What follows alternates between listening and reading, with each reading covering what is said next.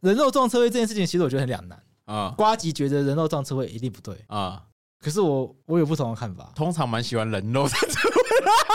听起来就是两个很没水准的人啊。可是我有一个亲身经验， 啊，就是那个车位在马路的对面，是啊对向车道的车位。啊那我就我在我在对向车道，啊那我们要回转过来，啊其实真的就在对面回转过来一下就会到，但你就很不想要回转过来的时候被他抢走，嗯所以我们就派一个人到对向，我就我就我就我就下车，等一下，我有问题。那你下车你是直接穿越双黄线， 不然看你怎么人会比车快到那个地方啊？哦对啊， 干，那是你这样说服不了大家，你这样就是站在错误的观点。 可可是有些人觉得，因为那边很难找车，有车位真的很难找，啊，这车位真的很难找， 就就是你基于一些侥幸心态嘛，也没有到侥幸吧，就是基于一些不会被开那个违规穿越马路的心态 啊。好不然没关系，我现在每一集都会开投票嘛，大家可以加入法白的 Telegram 跟 Fa- Facebook 社团，就我会开一些跟节目主题有关投票，让创造一些互动，大家就进来嘛，就大家就就我觉得就一就开放公断嘛，就是说人肉战车位事情，大家到底觉得对不对？我我觉得在某些条件下面是 好了，是我双符合标，我站就是对。我自己觉得在某些情况下符合人情啦，符合人情，因为他真的就在我我我真的就已经看到了，但我就真的还要一点时间才到。我那个那时候就是我朋友开车嘛，啊然后他要他他要去回转，因为他想要我们他开车的想要合规则，所以他就开到路口回转过来。嗯，他他不然他大不了他也可以就是直接切双黄线过去停啊，啊干嘛不要啊？我们就是想要合干规则讲，了一 讲了一副，你不管是人穿越双黄线还是车穿越双黄线都是不行的吧哎？，人有绝对路权好不好？啊 开玩笑的。好了，我当然这个不是一个很好示范，对啊，但反正的我们确就我就我就我就走到对面去占车位，嗯就好死不死，果然有一个人从对向车道开车过来，他想要停，然后我们啊就跟那个人发生争执，啊！所以大概是这样的状况啦。我自己虽然就是不排斥这样的做法，可是我自己都知道我自己是理亏的一方啊啦，你说人肉占车位吗？对啊，我有个经验是在那种也是很难找车位的地方，对，然后那个什么半夜的时候，然后那时候我好像要去住朋友家吧，对然后我也是先去占据那个车位，就是我们在附近吃饭喝酒，对然后他他没有喝，他要去另外一个地方把车开过来， 对，可是他家附近车位实在太难找了，嗯所以我就是站在那边，然后在那边，然后半夜，然后一个男的在那边，然后凶神他恶煞的脸，然后在那边，然后手插口袋这样子，车子经过就直接放弃这车位就走了。 感觉欺善怕恶，我没我没有人肉占车位，就是他们 OK 他们自己不停，他们自己放弃绝育哦，这过得谁哦哦？对吧这怎么办？ 他跟我讲我会走啊。 哎、你觉得在道路上跟在那个卖场会有不一样的评价吗？一定不一样啊，因为卖场里面就不属于《道路交通管理处罚条例》规范的地方，嗯，所以卖场就是一个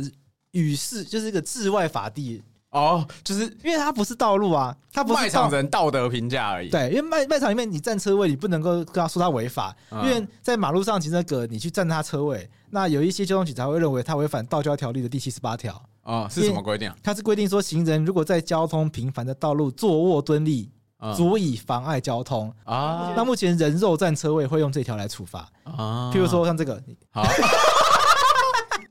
这个因为听众看不到画面，我现在给悠悠看的一张照片，就是有一个阿北，他直接躺在停车格里面，他直接躺着，看这这个新闻是什么？Google 那个 Apple 人肉占车位， 对哎对对，苹果日报啦对苹果对日对报苹果日报，对啊，坦白说，有一些人肉占车位状况真的很夸张，嗯譬如说直接在自己家门口的车位摆一些椅子或摆花盆，嗯，这真的很离谱嘛，这不能接受嘛。哎，我自己下台南生活有一个经验，嗯就是台南啊的骑楼啊，有画绿色线，什么叫绿色线？对，大家也可以去上网 Google 一下，那个绿色线可能就是介于 还是台南是绿色的城市，所以有一些塔绿绿色线。那个听起来就是，因为我觉得台南的那个交通状况不比台北，然后对于行人的尊重好像也没有这么的绝对，对，所以他们画了一个绿线，概念上其实是容许机车还有那个骑楼的店家可以在绿色的线里面去做使用的，就等于是压缩行人空间。毕竟 OK，就是可能大家生活在台南或者像高雄那种地方的习惯，就算要去路口都要骑机车。对对对，为了配合大家生活习惯，所以就是让行人比较困难一点。对对，还蛮有趣，大家可以去 Google 那个规定。但我觉得骑楼这件事情就比较尴尬，你知道吗？因嗯为骑楼其实是私人土地，对，就就骑楼那一块空间其实是有所有权人的。嗯他是按照法律规定，他必须要把那一块让出来，让让公众通行。对然后等于下是一个免就费是被法律强迫做公益的概念。对，然后下一个就是让出来要怎么通行，到底是我们允许？假设这是一个机车比较多的城市，我们允许一些机车停，还是我们全部都让给行人？因为假设在台南，除了中西区、赤坎楼附近，全部让给行人，可能相对合理。因为那边人多，对，对，行人也多，可是有有些地方可能看，可能真没啥行人就的。安南区嘛。对对，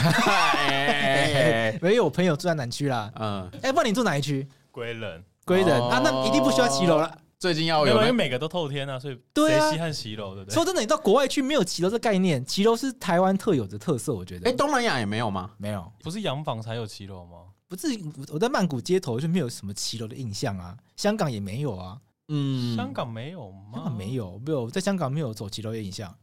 你想东京，你去过东京吧？去过哦啊，也没有没有骑楼啊，对啊香港我只有是没走很多天桥的印象天桥对，啊，就就是没有那种只走在房子下面的感觉。嗯我觉得这真是台湾特有的现人家象。其实是为了违建盖出去的东西。 啊应该不是，应该不是不是，你看，因为骑楼那一块空间本来就是私人的，它本来等就于是是所有法权律的强吧迫你把它让出来，让大家走路的。嗯，那如果我今天把它盖起来呢？因为也看到很多，啊像我刚才从北投过来，北投那边有一堆就是骑楼嘛啊，我就把前面整个遮起来，我把墙壁盖起来，这样可以吗？其实不行哎、因为有很多店家，有很多店家，你走走走走到一半，然后突然要倒出去，中安南呃台南市那边也一堆啊，不是因为骑楼在台湾的法律上面有一种说法是说它叫继承道路，这也是台湾法律的一个特有现象，就是有一块地是你的，如果你都不管它，你让大家一直在你土地上走来走去、走来走去、走来走去，走到最后大家都觉得这是一条路，过了一段时间之后，它就是路了，你就不可以再主张这是我的地，你们不准走，不准。这是台湾的法律一个特有的现象，叫继承道路。一旦你的土地变成继承道路，摆明讲就救不回来，几乎救不回来，等于就送给国家了。所以我们其实是一个很社会主义的国家，你不觉得吗？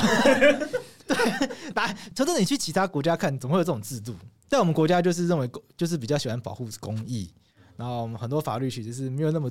支持赚钱的事业，对，才会有这些。我我自己觉得这个很特殊的东西，怎么会有这种事情？但就就就是有，你可以叫国家花钱把它买走吗？哎、其实也很困难很，困难啊。很困难，因为继承道路在法律上面是使用权要归给大众，它所有权是你的，所以你你拥有一个你没有使用权的东西，而且也没有名目可以买，对不对？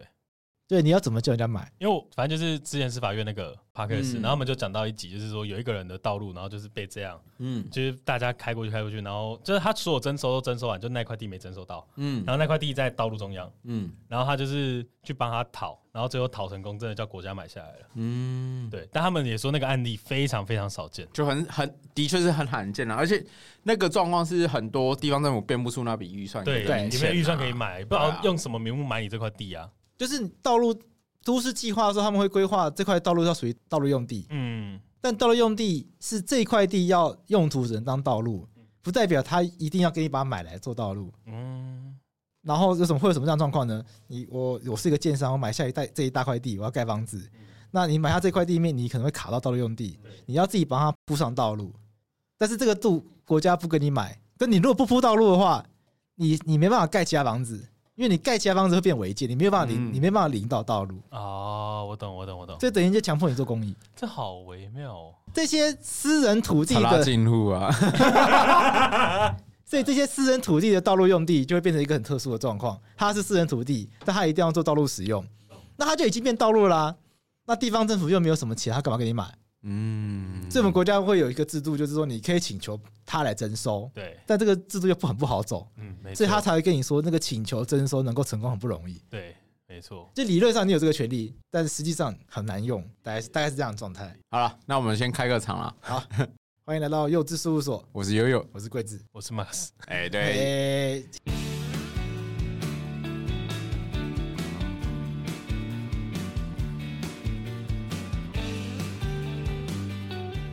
哎，一开始聊到那个占车位的事情，其实是我们在那个人肉挡车位的时候，我们还看到一个邻国新闻。 就是邻国也有一些人肉占车位的纠纷，后来呃剽悍的中国人，他们就用直接用车子把人移走。就是人人肉占车位嘛，有两个大妈在停车场里面占车位，对，然后有一个人硬要停，那就硬倒车进去，倒车入库，嗯，他就倒车进去，然后两个大妈就被车子推推推推推推推到车停车位外面，超强超强，哎、他那个因为我没有看影片，我只有听你讲，那个他车子跟人有接触吗？有有有，就你你等一下可以找，好他就是两个大妈，他们就手扶着车子的后车厢，一副要推他样子，然后就啊， 就就一路被往后推，然后有一个大妈就很生气说：“你快拍，快拍，拍起来，拍起来，全部拍起来干这这不是 Tito 宣传影片吗？！”很很精彩，很精彩。啊，好啦，今天会找 Max 来是原因，Max 前阵子遇到一个不幸的事情。马克思是我们法克电台的制作人，他就会帮我们剪片，所以大家听到的节目几乎都目前都是 Box 帮我们剪的。谢谢谢谢贵姐然。后他自己也遇到一些法律上的问题，这这其实就是上一次那一集就有讲到嘛，我上次来的时候有讲到这件事，哦，好像有、欸，有有有，因为那天那时候好像就在问你说，哎、我好像要告他了，那时候要对告他，现在是告了，然后再开第一次庭这样子，对第一次侦查庭这样子，对，那今天刚开完，对，马克思他刚开完庭，然后他发生一些状况，所以他想要来我们节目上，反正幼稚事务所就是来节目上当当事人概念嘛，所以他对今天就来当当事人，他想要问一些法律问题。好了，对那你今天开庭顺利吗？你先你先跟大家说明一下你到底发生什么事好了，嗯，好，因反正为要分析，析案分析案情，需要先知道案件的状况。好，反正就是我去年四月左右在那个西门町附近的一间家乐福的路口，然后我是直行车，对方是转广弯州车街家乐福啊，哦对哎、那个外国人很爱去，你知道吗？二十四小时家乐福，嗯对对，那个陆客很爱去，还还有韩国游客。对，就为什他们么要买台湾的伴哦，手礼因为那去，那间就是刻意把那个全部都放一层层，对对对对对就对。那间莫名的变成外国人要买伴手礼都会去，哎、可是我去韩国也都会去逛所谓什么 Kmart，就是会去逛一些那他们乐的天那个超市可，能就类似的概念。嗯然后外国人不知道什么就喜欢去，只去那间家乐福，买一些没有凤梨的凤梨酥。或者像中国有一阵子不是缺奶粉嘛，因为有什么对三聚氰胺事件嘛，嗯那对那一家家乐福的奶粉永远都买不到，因为都会被中国人抱走，这么可怕，就直接一整排克林全部拿走这样子。 嗯所以那那那间你说的那间家乐福是国际享誉国际的。好，现在没有那些人了。 我现在想说，全世界已经为了 COVID 1 9疫情搞了两年了，全世界享受了两年没有陆客的生 活。我不知道大家会不会怀念，还是大家会希望他们赶快回来？我不知道，因为有些人可能想要赚钱，有些人可能想要比较亲近的生活。嗯对，好，然后反正我就在那路口，然后呃，就是在那路口，因为那天是下雨天，然后我就骑过去之后，然后就因为呃，我前方有一台车要左转，然后我就骑过去之后，我就跟着他骑嘛，对然后我就骑一骑，然后就撞上去了，然后撞上去之后，我打滑往旁边滑出去这样子，你坐上去是说你撞到他，诶，因为那个当下其实我完全没印象，说句实话，我的印象就只有我开始滚，嗯，就就是是我你是我红灯起步后立刻撞到吗？没有没有，我是绿灯，然后对他也是绿，因为我们是同向啊，呃，我们是对向啊，嗯，然后他是对向要左转，我是直行啊，然后哦所以我是，所以我是在我原本的时速上，我就一直直行这样。然后因为我看到他，因为我前方有一台车遮蔽，但他对没有参与到这次的车祸嘛，嗯对他，开走了，然后就看到这台车，然后打，我就急刹，然后打滑撞上。哦，所以然你后再直你在路口中央被左转车，你是直行车被左转车撞到对，OK，对，等然于后我就昨晚是打滑卡在那边了。对他卡在那边这样。啊 OK 嗯对对对，然后那时候就是我们一直在纠结一个点是，到底是我撞上他后打滑，还是我打滑后撞上他？啊，哦这两个有差异吗？我觉得还好，因为左转车要礼让直行车，对所以在这个在这一类型情况里面，直行车有比较优先的路权，所以左转车一定会比较理亏，很难翻盘。而对，且下一个是他即便左转停滞的状态，嗯，他有可能在那个路口所停滞的位置是不该停的位置。简单来他讲今天今天那个侦查庭就直接问他类似这样的问题，嗯就是问他说：“你是不是把车子开超过中线，然后停在中，就是超过中嗯线，超过那个道路线上，就你有开超过一点点这样子？”嗯他说有，嗯，然后说你，然后、哦然后一直在如说他是静止状态，但跟就就如同你刚才说的，就算你停在那边，你现在就是一个正在左转的动作。其实我觉得讲夸张一点，就是一台车子横跨在那个他不该停的线上面啊，对对对对对对对对，大概是这样的对状哎、态。你有带那个触犯表来吗？不管有啊他是有静现止场或怎记样录的单，状况，有啊，都 有啊看一下看一下，好真实哦，还看证物、哦。真的 真的。因为我今天真的刚开庭，好，那个我们先程序简介，因为不是每个人都很衰会发生车祸。而且而且，我觉得其实很现实的一件事情是，我今天去开庭，我根本我已经忘记他长怎样子了、其实我走进去，然后哦，原来它长这样子。啊， 确实因啊，为因为你开，其实说句实话，而且他如开车你骑车，对，而且而且另外一点是因为你车祸之后，其实如果对方一直像这些，像我这次就是他对方一直不愿意来调解什么的，嗯就变成说我连就摆烂了说他也不来，我只有。在我第一次车祸那一次见到他，接下来就是已经要一年后了。我是去年的车祸，现在已经一月嗯二十几号了，嗯，嗯对啊，我这么忘记他长相，甚至他染头发，我说呃这到底是谁？嗯你说车祸之后，你再没再也没看过这个人，，对啊，电他也没话有跟我系联络，，我打给他，就就就只有前几天打给他，就那个车祸当下跟他说我要修车，打给他，打给他有有联络上，之后传讯息什么他都没有回，然后就直接摆烂哦对的。啊，就摆烂啊。哎、我先补跟听众补充一点好了，就是因为车祸最常涉及的是过失伤害嘛，啊，对毕竟毕竟是告诉那一论嘛，对，所以你相关的那个告诉的期限要注意六个月期限。所以如果在这个期间大概发现谈不拢的时候，该告的就该告了。他车祸当下就有跟我讲，嗯，然后后来也有跟我讲一些状进嗯度什么的，然后我就我就跟 Max 说，你自己抓一下六个月期限。嗯 对然后到快到六个月，我就只剩最后一个礼其拜实的我时候是嘛，剩最后一天去告的，哦，就就是是压线， 你很有很没有敢呢、，欸但我也必须说，因为你去年你你疫情你啊，最好是有算刚。 啊我是刚好，我是刚刚好，他有我那天算他我有那天算就是我那天那天真的是那天的哦零零哎，我是在结算日的前一天，嗯就是那个跨跨午夜的时候我啊去告这样，然后隔天是那个十二点是哦，就结是束的压线啊。他很压压线线，因为他在大概事发前一两个月就跟我讨论过这件事情，对我就跟他说你赶快先去告。然后过两个月之后，他又跟我说这件事情，我就问说：“那你到底告没有？”他说还没告。我说：“你到底要干嘛？干嘛不去告啊没有啦，因为中间也疫情啊啦。哦对我我给的建议通常是至少你在压线前抓三个礼拜， ？”OK，就是因为通常你事情五个月没谈，不可能最后两三个礼拜会谈到 知道嘛。对啊真的真的，就没有必要等那么久。而且你，我就我我那时候跟 Max 说，你就上网，网络上有网络报案系统，你直接去网络上报案，他就立刻通知你去。就后面有些状况，那个保安系统挂掉，我报了三次，三次都失败。然后，然后后来我打电话，我在他面，我在杨贵志面前打电话，对他跟我说，不好意思，你还是必须要回到当初的派出所告。啊，可是那时候又疫情，对，那时候就一直卡来卡，因为我中间就搬回台南一段时间。嗯，对嗯所以后来才发现说，网络报案系统其实没有想象中好用。嗯我自己我自己网络报案就是写了之后，大概半小时内就会立刻有派出所警警员打给我，叫我去做笔录。我两次报案都是这样，我没有欸听我听到的经验也是这样子，就但是他有没有，所以他比较特别，对，因为我还分开不同天报了两三次，就没有都人失鸟败。他。我后我后来才发现，原来是他直接写说什么什么这个报案系统就是直接没有成功这样子，还给我一个什么失超怪还给我什么就是那卡种到一定，还给我一个什么呃就是没有报成功的序号这样子。嗯所以听众朋友，麻烦就是权益在自己手上，麻烦自己抓一下时间，直接杀去派出所报案好了。就法律不会保护让权力睡着的对人啊。啊，这样真的是很衰呢。那基本上这种车祸案件一开始你会拿到那个警察的道路交通事故初步分析表啦，我们简称就是所谓的初判表啦。对对，那拿到初判表之后，大概警察会先在上面写一下，就是可能涉嫌的状况。那以 Max 的状况，对方涉嫌就是左转弯车不让直行车先行的状况对啊。然后他目前 Max 的部分是没有发现肇事因素。对就不过初判表中就只是初判表，初犯表毕竟是初步分析嘛，嗯所以初犯表上面会分析照责，嗯，那照责它的概念就是说，谁需要对这一场车祸负责任嘛？那初犯表就是警察会先对于双方可能的照责做一个判断。那初犯表如果双方对于初犯表有争执的话，可以请求鉴定。那这件事情就会被送到行车事故鉴定委员会去鉴定。就车鉴会。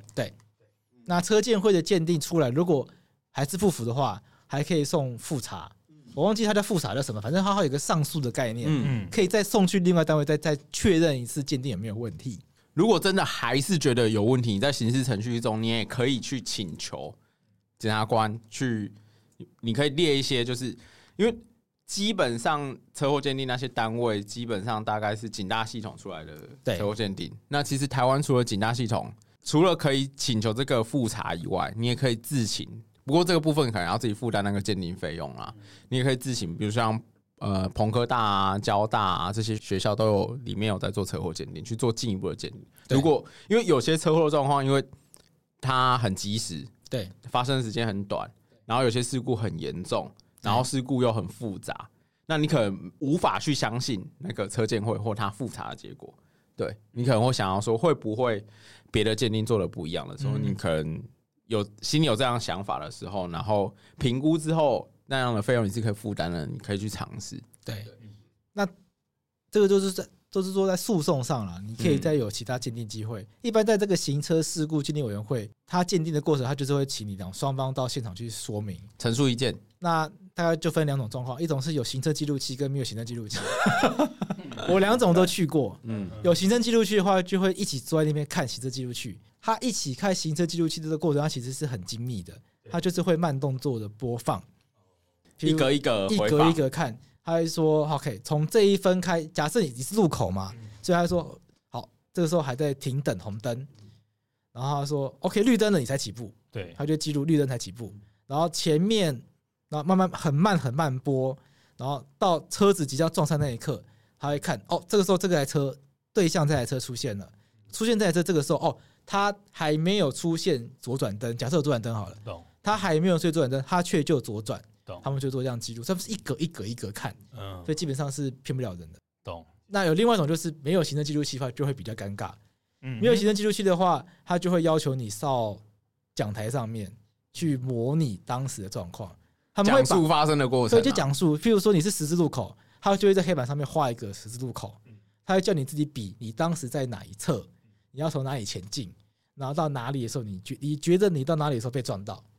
对，那你当时时速多少，就你要全部就自己讲出来。嗯，那这时候就会那就会那种压力，就是你讲的一切都会成为呈堂证供那种压力，大概是这样子啊。所以如果没有行政记录器的话，就是你要自己去讲台上说明你当时当下的状况。所以你刚才说那个是初犯表，还是在之后的有了初犯表之后，你不服的话，你去送鉴定哦，对懂鉴定会他会这样进行。哦，懂懂对懂，然后当然不是每个状况都会去送鉴定或者车鉴会那边处理啦，因为有有些过失检察官自己大概可以自行判断的，他大概不会想送，就是那些过失的状况很明显啦。对嗯那可能检察官调阅那些路口监视器啊，相关的行车记录器，他就已经可以做判断的话，对，那程序上也不会要让你去多走一遭。因为检察官他们要判断的就是说你到底有没有过失嘛嗯。那有没有过失，鉴定只是一个证明你有没有过失的方法。嗯换句话说，证明你有没有过失，不限于一定要鉴定。嗯，检察官如果自己觉得他看一看觉得这就是有过失的话，那也是可以。对对对对，哦也有遇理解过这样的状况了。像我有遇过，比如说像被告他自己自称，他当时就是已经是超速，或者他没有注意车前的状况，然后他可能就是呃，可能按个喇叭等等的，他就通过一个有号志的路口等等的。嗯他已经自述这样的状况，然后其他的相关的已经收集到证据都相符的话，那检察官大概就不会再去做车检了。因为大部分车祸其实都单纯，像你这个就很单纯啊，他就左转没有让你执行。对啊，对啊，然后这边要提醒一下观众，就是刑事跟民事拆开的啦。那刑事的话，它的过失是全有全无的概念啦，就是有的话就是一百趴，对。那只有我们在谈赔偿的时候，才会去讲说民事的照责比例啦。就有些人会说，哎、他也有过失啊，为什么我要负过失伤害的责任？如果他也有过失的话，是他也要负过失伤害责对任。对对对对哦，对所以如果两台车相撞，双方都有过失，双方都有受伤的话，那就是双方一起被起诉。 对，最双后方一结起论起诉，双方一起有一个过失伤害，就是如果中间都没有和解，嗯，结论上会变成这样子，那我们然再后双方再跟对方请求民事赔偿。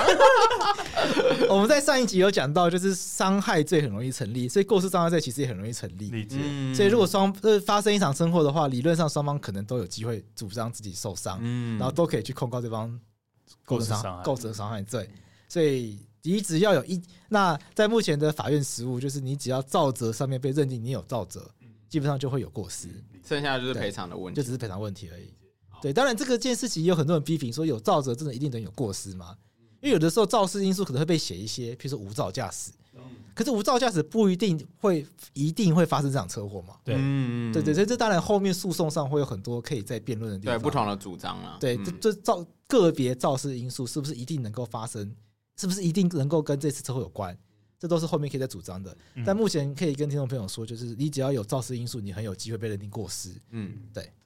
好大概是这样。那你后面今天开庭顺利吗？那幸好你是幸好出版表写你没有造责啦。对啊，那假设对方要要求鉴定的话，那你后面就要会你就会需要跑一趟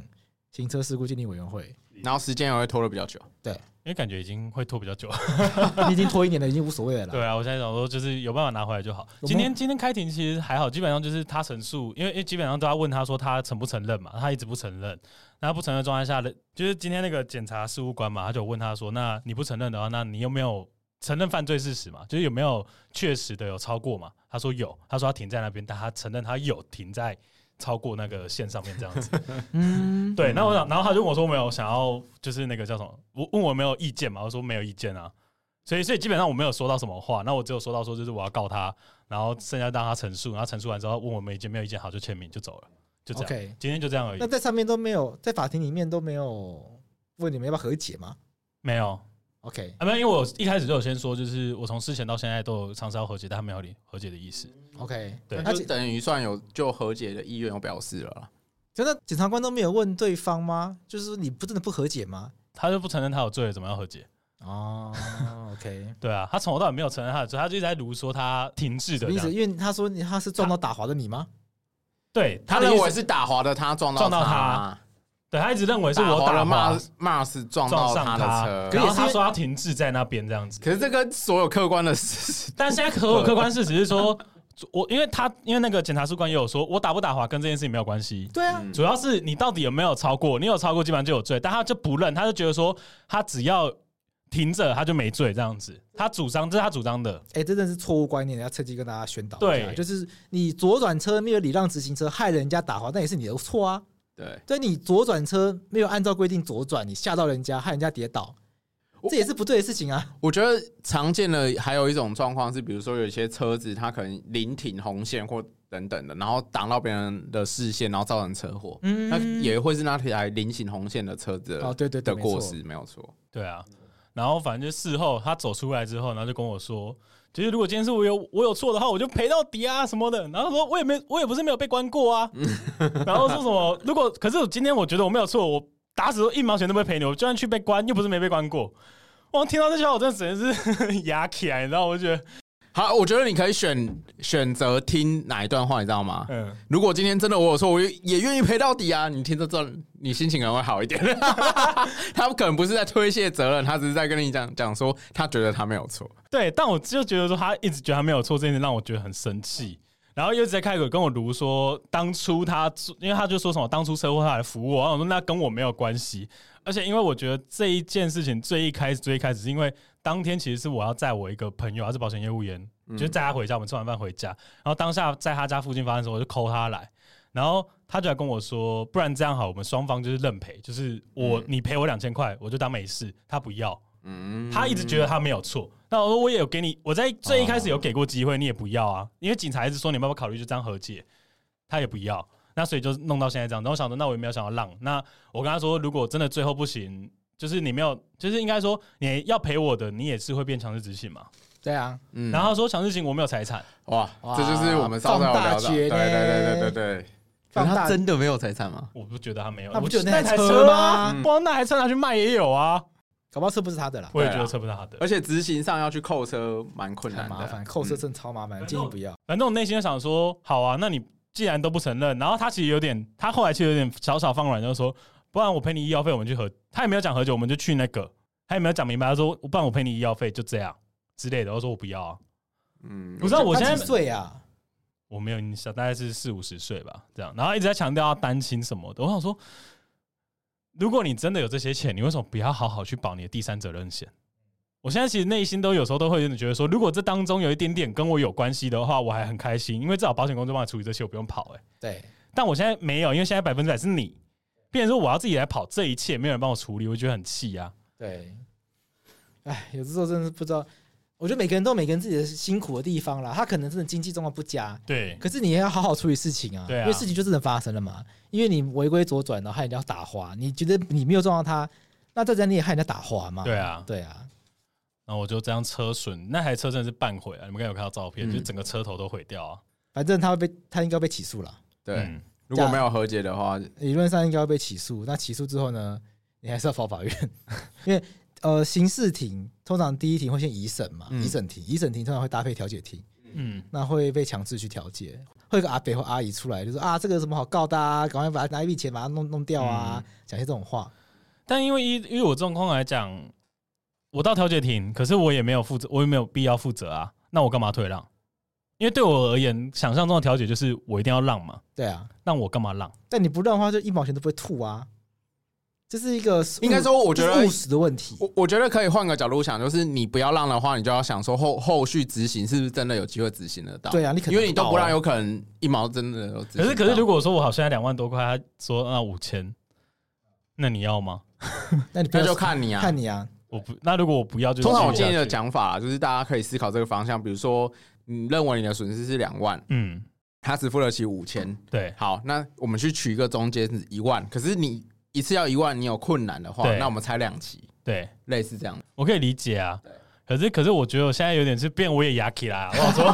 说，因为你知道他在那个嗯当事后跟你说我没有错，我什么都不赔你。那我想说，如果你都不赔，我也不觉得他调解庭会那个啊，但你就干脆就哎、可是不一定，有一个状况是他到这个时间点，他觉得他没有他错，突然软掉了吗？不是他到这个时间点，他觉得他没有错，可是检察官如果起诉，他可能发现自己有错了，哦对他可能会怕，嗯不知道判刑了，嗯，因为一颗罚金一个月就三万呐，懂而且再怎么样来都赔都都赔赔你钱划算呐，是再来赔是你他，钱地点划算对啊。对，再来是他自己有被关过，所以他大概也知道里面就算关再短，那个环境可能都不佳吧，嗯对啊，懂夏天去热死，冬天去冷死，对啊，对啊，我才不相信。但通常这种案件不会坐牢，就一颗罚金，嗯对一颗罚金可能对他来说压力更大，对，嗯，对，或者他真的赔不出来就坐牢什么的。嗯，所以我觉得也可以从一颗罚金这个方向去劝他。假设他一颗罚金，我们估一估，他可能要交两三万，对你的赔偿了大概两三万嘛，嗯那就是你可以跟刚才说，你与其这笔钱给国家，不如给我。嗯，对啊，对你就跟他说，你说你不和解的话，我们就跟法官说，请法官从重量刑，啊判六个月啊，了解一个罚金最多到六个月，六个月嘛，六个月以上不能一个罚金了嘛？嗯那六个月的话十八万，嗯啊，你要付十八万给国家，还是付两万块给我？就算最后只有判你两个月啊，你也也是要六万块给国家。啊对呀，哦，只要跟你要三万啊了，对呀，这个哎呀很这个很很不会算呢。懂懂。那我好奇，就是三万我有一本三级啦，一级一万啊啦，哈哎。呀 但是我不是很建议分期，因为分期很容易拿不到，对啊，对，这也是一个问题。对，分期很容易拿不到，后面付付你不拿他没办法。如果你们可以约定你撤告的时间，什么意思？比如说，比比如说现在已经起诉了嘛，对那到了法院在那个审理庭的时候，然后你前前面开调解的时候，好，你愿意让他分期，可是你那个调解笔录要载明，就是只有他那个三期，比如说三万块，三万块都分三期，每期的一万块你你都有拿到了之后，你对才会跟法院提出撤回告诉。哦，那法官会愿意等吗？哎、通常会愿意啦，我自己遇到案例是愿意的。三个月法官应该会等啊，对因为我开庭大概也是需要那么长的时嗯间。嗯嗯嗯，我觉得如果法官站在就是要解决这个纷争的话，通常是愿意等的。理解哎。那我好奇，以不是很多人说以刑逼民，这个民到底是什么时候会告，还是其实现在已经正在？ 你现你现在正在以刑逼民啊？不是我的我的好奇，不是我因为我因为不 等是啊等，，但我你觉得理以解我觉得以刑两个逼层民，次啊，我得。觉得我先我先打岔一下，我觉得 OK 以刑逼民这件事情并没有不好，理解我现在的心态已经换了，我以前觉得这是一个脏话，理解，就是很糟糕手段。但我现在当律师当了快五年，我 就是必我必有须些人说，真的很白目，有些人你不去告他刑事，他真的就不理你。嗯然后民事案件的进度，第一个很慢，第二个嗯告赢后，你可能强制执行根本拿不到钱，懂因为强制执行你名他名下只要没有财产，你就拿不到钱。那台湾的民事执行处的效率很差，这是可以直接骂的，我觉得可以直接骂，因为我跟我们最近在做相关的调查，对民事执行成功率不到百分之二十，这是有数据可以看的，司法院自己公布的数据那超级低耶、超级低，这等于没有意义啊就是，我我诉讼就算打赢只有二十趴完全，我现在讲的是完全清偿，啊，嗯完全清偿率嗯不到百分之二十，那假如部分清偿我们给他三倍好了，也只有六十趴。对啊，这这没有意义啊，所以民民事民事诉讼说到底是一个没有太大意义的事情，嗯是不要像意气之争，除非对方有不动产，因懂为不动产一定可以查封到，可以拍卖。嗯那坦白说，不动产拍卖卖的价格也比市价低很多，所以对你就算扣掉那不动产，它可能是一个在贡寮的农田，嗯对啊，一个在一个在太马里的房子，嗯但是没有不不值钱呐、那你拿到什么？到底能拿到什么东西？懂那不要说查封之前还一堆麻烦的程序要跑。对，有时候不，有有时候我就会觉得不如找黑道打一 打。我前一阵子就是因为脸书上抱怨说强制执行太没有屁用，不如找嗯黑道打一打，嗯然后就被主客博服我们呼吁大家还是走合法的途径对还去是要追索自己的财务哦。 对，以上都是开玩笑的。对，但哦就是有时候当律师当五年，觉得民事执行真的太没有屁用，嗯，理解所以才会觉得以刑逼民。之所以会以刑逼民，就是因为民事执行真的没有什么屁用，你才逼大家去走以刑逼民嘛。就是要是要是天下太平的话，谁要谁要加入丐帮啊？对啊，其实差不多这概念嘛，所以你 就是现在差不多概念。嗯无赖还是很多啦。对啊，无赖太多了，而且就是无赖都讲人权呐、啊那那那债权人的人权嘞，财产权债权也是财产权呐、也是受宪法保障的人权呐、没有人就是没有人在意啊，对啊，大现在大概是这种窘境了。啊，律师通常是看是收无赖的钱，还是收另一方的钱。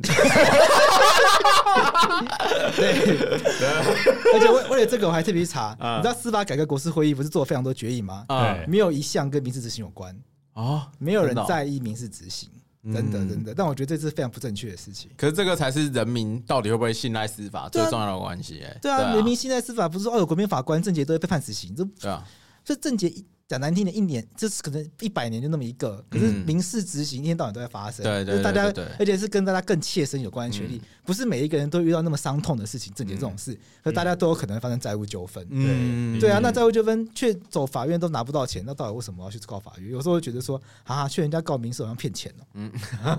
对，你拿不到钱呐、有有有的时候那个案件你摆明就知道那个人一定没有钱，那你又不告不行，你只好先告。对对，然后中间再劝当事人和解，说那个人现在他愿意吐，他愿意愿意把钱吐出来，你赶快拿就走。嗯，对，很多状况变懂这样，懂那有什么意思呢？对啊，所以以刑逼民，我讲在前面，我觉得在整个司法制度不改革情况下，你必须要忍容它的存在，这是司法的大问题，这不是人民，这不是选择以刑逼民的小小市民需要去承受的大罪恶。我我觉 得是这样 啦。哇，好对啊，那大以刑逼民，大概你刚问是什么时候要提出这个民事诉讼？对啊，，对啊，因为我一直想说，大家都说以刑逼民，以刑逼民，然后可是我民就没有出现，为什么会有以刑逼民这个词？我一直不解，你知道吗？因为你现在要跟他求偿嘛，对你求偿就是一个民事上的权利，哦，所以你现在是透过刑法的手段嗯去让他来履行他民法上本来就应该负担的债务，哦，对，所以理论上民法上的这笔权利或者是说他的债务。嗯，是你要透过民事诉讼法去实现的。理解，那你现在不走民事诉讼法，你却透过地检署去告他，哦然后透过地检署造成他压力，让他愿意来履行这笔债务。哦这个手法我们叫以刑逼民。哦，我终于理解。我想说，我想说，因为大家说以刑逼民不对啊，那感受上了，我感受上会觉得说，是那我是不是还要再告一条民事？对，我一直以为是这样子。不用不用不用，你等起诉之后，你在一审的时候去提起一个附带民事就可以了对。嘿哦，了解。我们国家针对这种状况呢，但当对方被起诉之嗯后呢，你可以针对对方起诉的，你可以因为对方起诉，然后去提出刑事附带民事诉讼。嗯，可是我有一个小尴尬的点是，刑事附带民事诉讼它有它有它有一个范围限制是民刑事附带的民事要跟刑事本身有关，对，但你刑事是伤害罪，然后民事没有东西可以配，你民事就只能告跟伤害罪有关的损害，懂所以你机车损害这部分不算在民事，不能算民不能算在刑事附带民事诉讼，嗯你还你当然可以并在一起告，懂但是你要付裁判费，懂因为刑事附带民事本身是免受裁判费对，算是一个优惠被害人优惠的制度。对可是因为你机车损害跟刑，它不能列在刑事附带民事的范围里面，对所以你就必须要另外付裁判费。嗯嗯，大概会变这样的状况。哎，自己可以一直拿出来用，哎，只要有车祸相关 资讯，因为自己很好我觉得用呢讲的很很仔细，很。好用呢。嗯好啦，那就你的诉讼就加油， ，OK，反正你后面应该还需要需要去地方法院。还是要去诶地方法院。对，因为我猜大概地检署不会再开庭了，不会了，我猜猜测啦，因为大概也通不会啦，我的判断是不会啦。因为案件事实明确嘛，如果对检视官的新政很明很明显的话，嗯大，概检视官就会建议检察官起诉，那检察官就会起诉，起诉之后呢，就到就地对就到他地院碰面了。然后这种呃轻型的案件，不外乎就是起诉或者申请简易判决啦。哦，有可能简易判决呢，对啊，如果申请简易判决，因为申请简易判决只是书面审理，那可所能以不你你要附带民事的话，务必快速。对，就是一旦你收到那个检察官申请本案决处刑书，你大概要开始去那个地院查案号，就是用你的身份证字号去查案号，，对然后马上查到案号，然后把父母的状抵进去，对对对对对对哎，或者马上联络书记官说你还是想跟对方谈和解，然后请他排一个调解庭。哦对，好了，好大概这样子好，啊祝你好运。 ，OK，拜。呃硬要， 啊啊啊啊！我们还有什么愤青文要聊吗？还还还有还有两个哎，还有还哪就两个？成品是成品告的事情啊。成品之后再讲啊，成品感觉好，那之后再讲。当库存。还有一个就是，那我们最后讲这个好了，就是刚刚讲到，就是民事执行好像没啊什么屁用嘛，所以有些人会不相信司法嘛。那如果大家不信任司法的话，千万不要跟这个案件的被告一样，这个案件的被告怎么了？他因为觉得苗栗地方法院跟地检署都没有好好办他案件，结果都不如他意，嗯，所以他跑到苗栗的司法大厦前面撒哦汽油，扫法院哦，扫法院，他要扫法院， 太疯狂了 吧！很疯狂。因为我看，因为这个是一个，这是在司法院上面看到的新闻稿，嗯，然后司法院新闻稿上面写说，这个被告呢，呃，因为多次提告，诉讼结果不如己意，认为司法不公，所以他就跑到苗栗地院跟地检署合署的司法大厦前面，泼洒大量汽柴油，嗯，然后企图引燃。他打火机已经拿出来了，哇，这只至要少可以有左手了，就是他已经，哎、所谓的左手就是他已经开始准备施行这个犯罪行为了。对他的。他的这个过程啊，被法判决写的很详细耶。他先开一个大货车到加油站买超级柴油九五无铅汽油各三百公升，哇，三百很多哎、对，然后他将部分汽油以玻璃瓶、玻保特瓶分装，瓶口填充卫生纸，放在大货车上面，开到苗栗的那个司法大厦前面，然后他把油桶先推到一楼大厅前面，然后就全部洒掉了嘛，然后就大喊不要靠近，我要点火了。嗯，然后这时候呢，苗栗地检署的副法警长罗先生趁他不注意的时候呢，立刻逮捕他，哦，就把他一打抢下打火机对，抢下他打火机，然后把他抓走，哦，所以就没有烧起来。对，苗栗地院曾经发生这么可怕的事，所以那个各位司法从业人员，对哦，还是要体民所苦。 好了，说到这种人啊，我有一次在高等法院开完庭出来啊，嗯，然后门口就有一个人一直在敲锣，他就一直将将将将将的敲锣，然后他身上就穿白衣，然后上面就写司法不公，然后旁边摆了一个那恐龙的一只恐龙的大气球，然后一直在那边一一直在那边大叫圈圈圈法官出来面对什么的，然后所有的经过都来看。然后我跟我当事人一看，说：“哎，干，那圈圈圈法官不就我们的案件的法官吗？”可是我觉压力得很大，有些人的个案他，从来，我我觉得有些人他遇到自己的案子啊，他可能就是算是会去一直对于自己的举证或者对于自己认清的事实无法客观，所以他对于结果无法接受，我觉得是这样，很长很多是是这这样这样。样，对对对，包括我这次律师有时候都看得很清楚，当事人会对于事实有他自己的理解，但他的理解跟我们自己，跟客观一般人、第三人的理解不一样。就是我们律师也会要求当事人给一些证据嘛，嗯然后我们或者是我们拿到法院调查到资料之后呢，嗯有时候会觉得嗯，呃，哎该写呢，跟你讲，跟他不赶快 哦，对啊，嗯。就有时候，而有且时候我我我觉得有时候法官看律师很不顺眼，也是这个原因。对就是当你当事人明明讲的就这么没道理，你为什么要帮他告？对对啊，你这个烂素律师，你就是为了想要赚钱，不是？我们有时候就是劝劝不了。 劝不了，因为当事人他就想要告，不知道怎么办？而且我要我想要对得起我的房贷。 哎，对啊，请法官见谅一下啦，对啊法律白话文经营很辛苦哎、对啊，好，啊那所以这个呃，这个先生后来就是犯了刑法的那个一百七十三条啦。哦对，要不要介还我们还是简单介绍一下这是什么犯罪？哎、在刑法里面有所谓的，哎、等一下，它是这什个我么太放火罪跟放失火罪？放火罪跟失火罪啦，一对一条是一百七十三，一条是一百七十四吧。对，就是后来这个放火的先生，他就是被犯了那个刑法第一百七十三条。那其实刑法的一百七十三，然后讲的就是放火，放火，放火是不是一个 YouTuber 啊。 哇，一百七十三条规定的是那种放火烧毁现在有工人使用的住宅啊或者建筑物的状况。对然后跟它很雷同的法条还有一百七十四条，它是放火烧毁现在没有工人家使用的，就是哦有 OK 工人家使用跟没有工人家使用罪嫌不一样。然后我们刚刚在讨论这个新闻，有讲到他打火机拿起来嘛，假设打火机拿起来已经赖达电了去的时候，一定法会院可烧啊！对对对，法院就会认为，就算还没有碰触到汽油，那这时候实务就会认为他已经开始着手实行他的犯罪行为，这个时候处罚的是未遂。可是，在这个新闻，我们看那个呃新闻稿里面，他还没有取出打火机用以点火的时候，他就被制服了。等于可能打火机在胸口的时候就被制服了。那他处罚的就是所谓的预备犯了，嗯哎、可是更都轻一点的罪。都，都已经泼成那样嘞、这个就是以现场前汽叫油柴油弥漫呢、哎、这个就是着手时间点，就是啊，这边可能法律系以前上课都会听过，就是也是处罚的困难点，就是我们今天预备犯，还有开始着手，所谓的着手就会变成未遂犯。那我们到底怎么看待这个犯罪的时间点？ OK，做了已经开始做却失败叫未遂对，OK，那做了但成功叫既遂，对，那根本还没做叫预备，应该说它不会造成呃房子被烧毁的危险性的时候，泼洒汽油到点火到火烧起来，房子毁坏，这有不同的时序跟时间点嘛对？那不同时序的时间点造成生命财产的危险不一样，对对对对就用会有不一样轻重不一的处罚。 ，OK，对，那法院在这个案子里面虽然是烧他们自己家， 可是法院还是秉持着那个一般实务的认定，认为在这个时间点只只能处罚预备犯。 OK，对，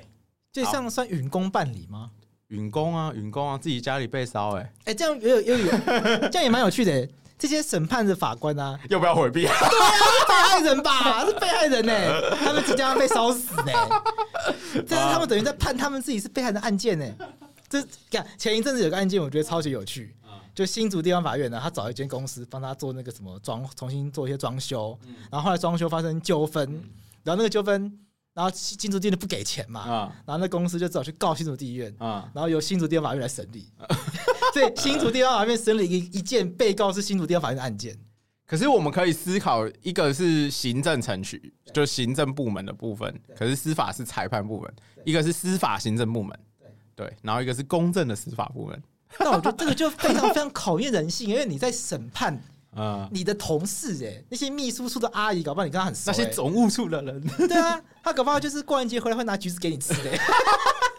好了，我们还是要相信司法是公正的。这这这个件事情有闹到最高法院去，因为那个那间装修公司啊，嗯他们觉得这应该回避，反正这很明显利益冲突啊，嗯你怎么可以新竹地院判新竹地院案件？嗯然后他们就要求新竹地院全部回避，案件案件要移出去，嗯移到其他法院去审理。然后被新竹地院当然说没有嘛，这个就是司法独立啊，不会因为这种事情就不公正嘛。然后他就抗告，一路抗到最高法院去之后，最高法院还是认为新竹地院自己审新竹地院是没有问题的，哇因为法官认为，因为这呃最高法院认为新竹地院在这个案件的被告是指新竹地院这间法院，可是审理的是那三个法官，那三个法官， 是不等于超然独立于对新竹地院。对对对对，他们一直待就是这样。 对但我说还是觉得，我哦但我心中还是默默觉得说，如果我是原告的话，我一定很不舒服啊。嗯，对啊，能不能把案件移去桃 园省之类的？之类的，嗯，或者移去苗栗，那可能会被烧到。 好了，好啦，如果大家对于司法有觉得需要改革的地方的话，大家还是要选择嗯，比较合法的手段，比较冷静啦。冷静的手段，然后才能真正达到你自己诉求啦。嗯，对，不然好这个真的是没有太大帮助。看这个你这个人觉得司法不公，抗议苗栗地院司法不公，最后被判刑八个月，而且赔了夫人又折兵，对啊，而且还没有缓刑宣告，没有缓刑这件事情，我就觉得，因为他有和解可是有可能他不符合缓刑的要件。哦，有可对，能因为他前面已经有事情抗议司法不公了，哦，所以他可能在之前已经有对相关的东西，对，所以不符合缓刑。啊，好这部分我们就不是很清楚，就不做做评论了。对，好好，那我们今天这集就到这边，那我们下次再见，拜拜。拜拜。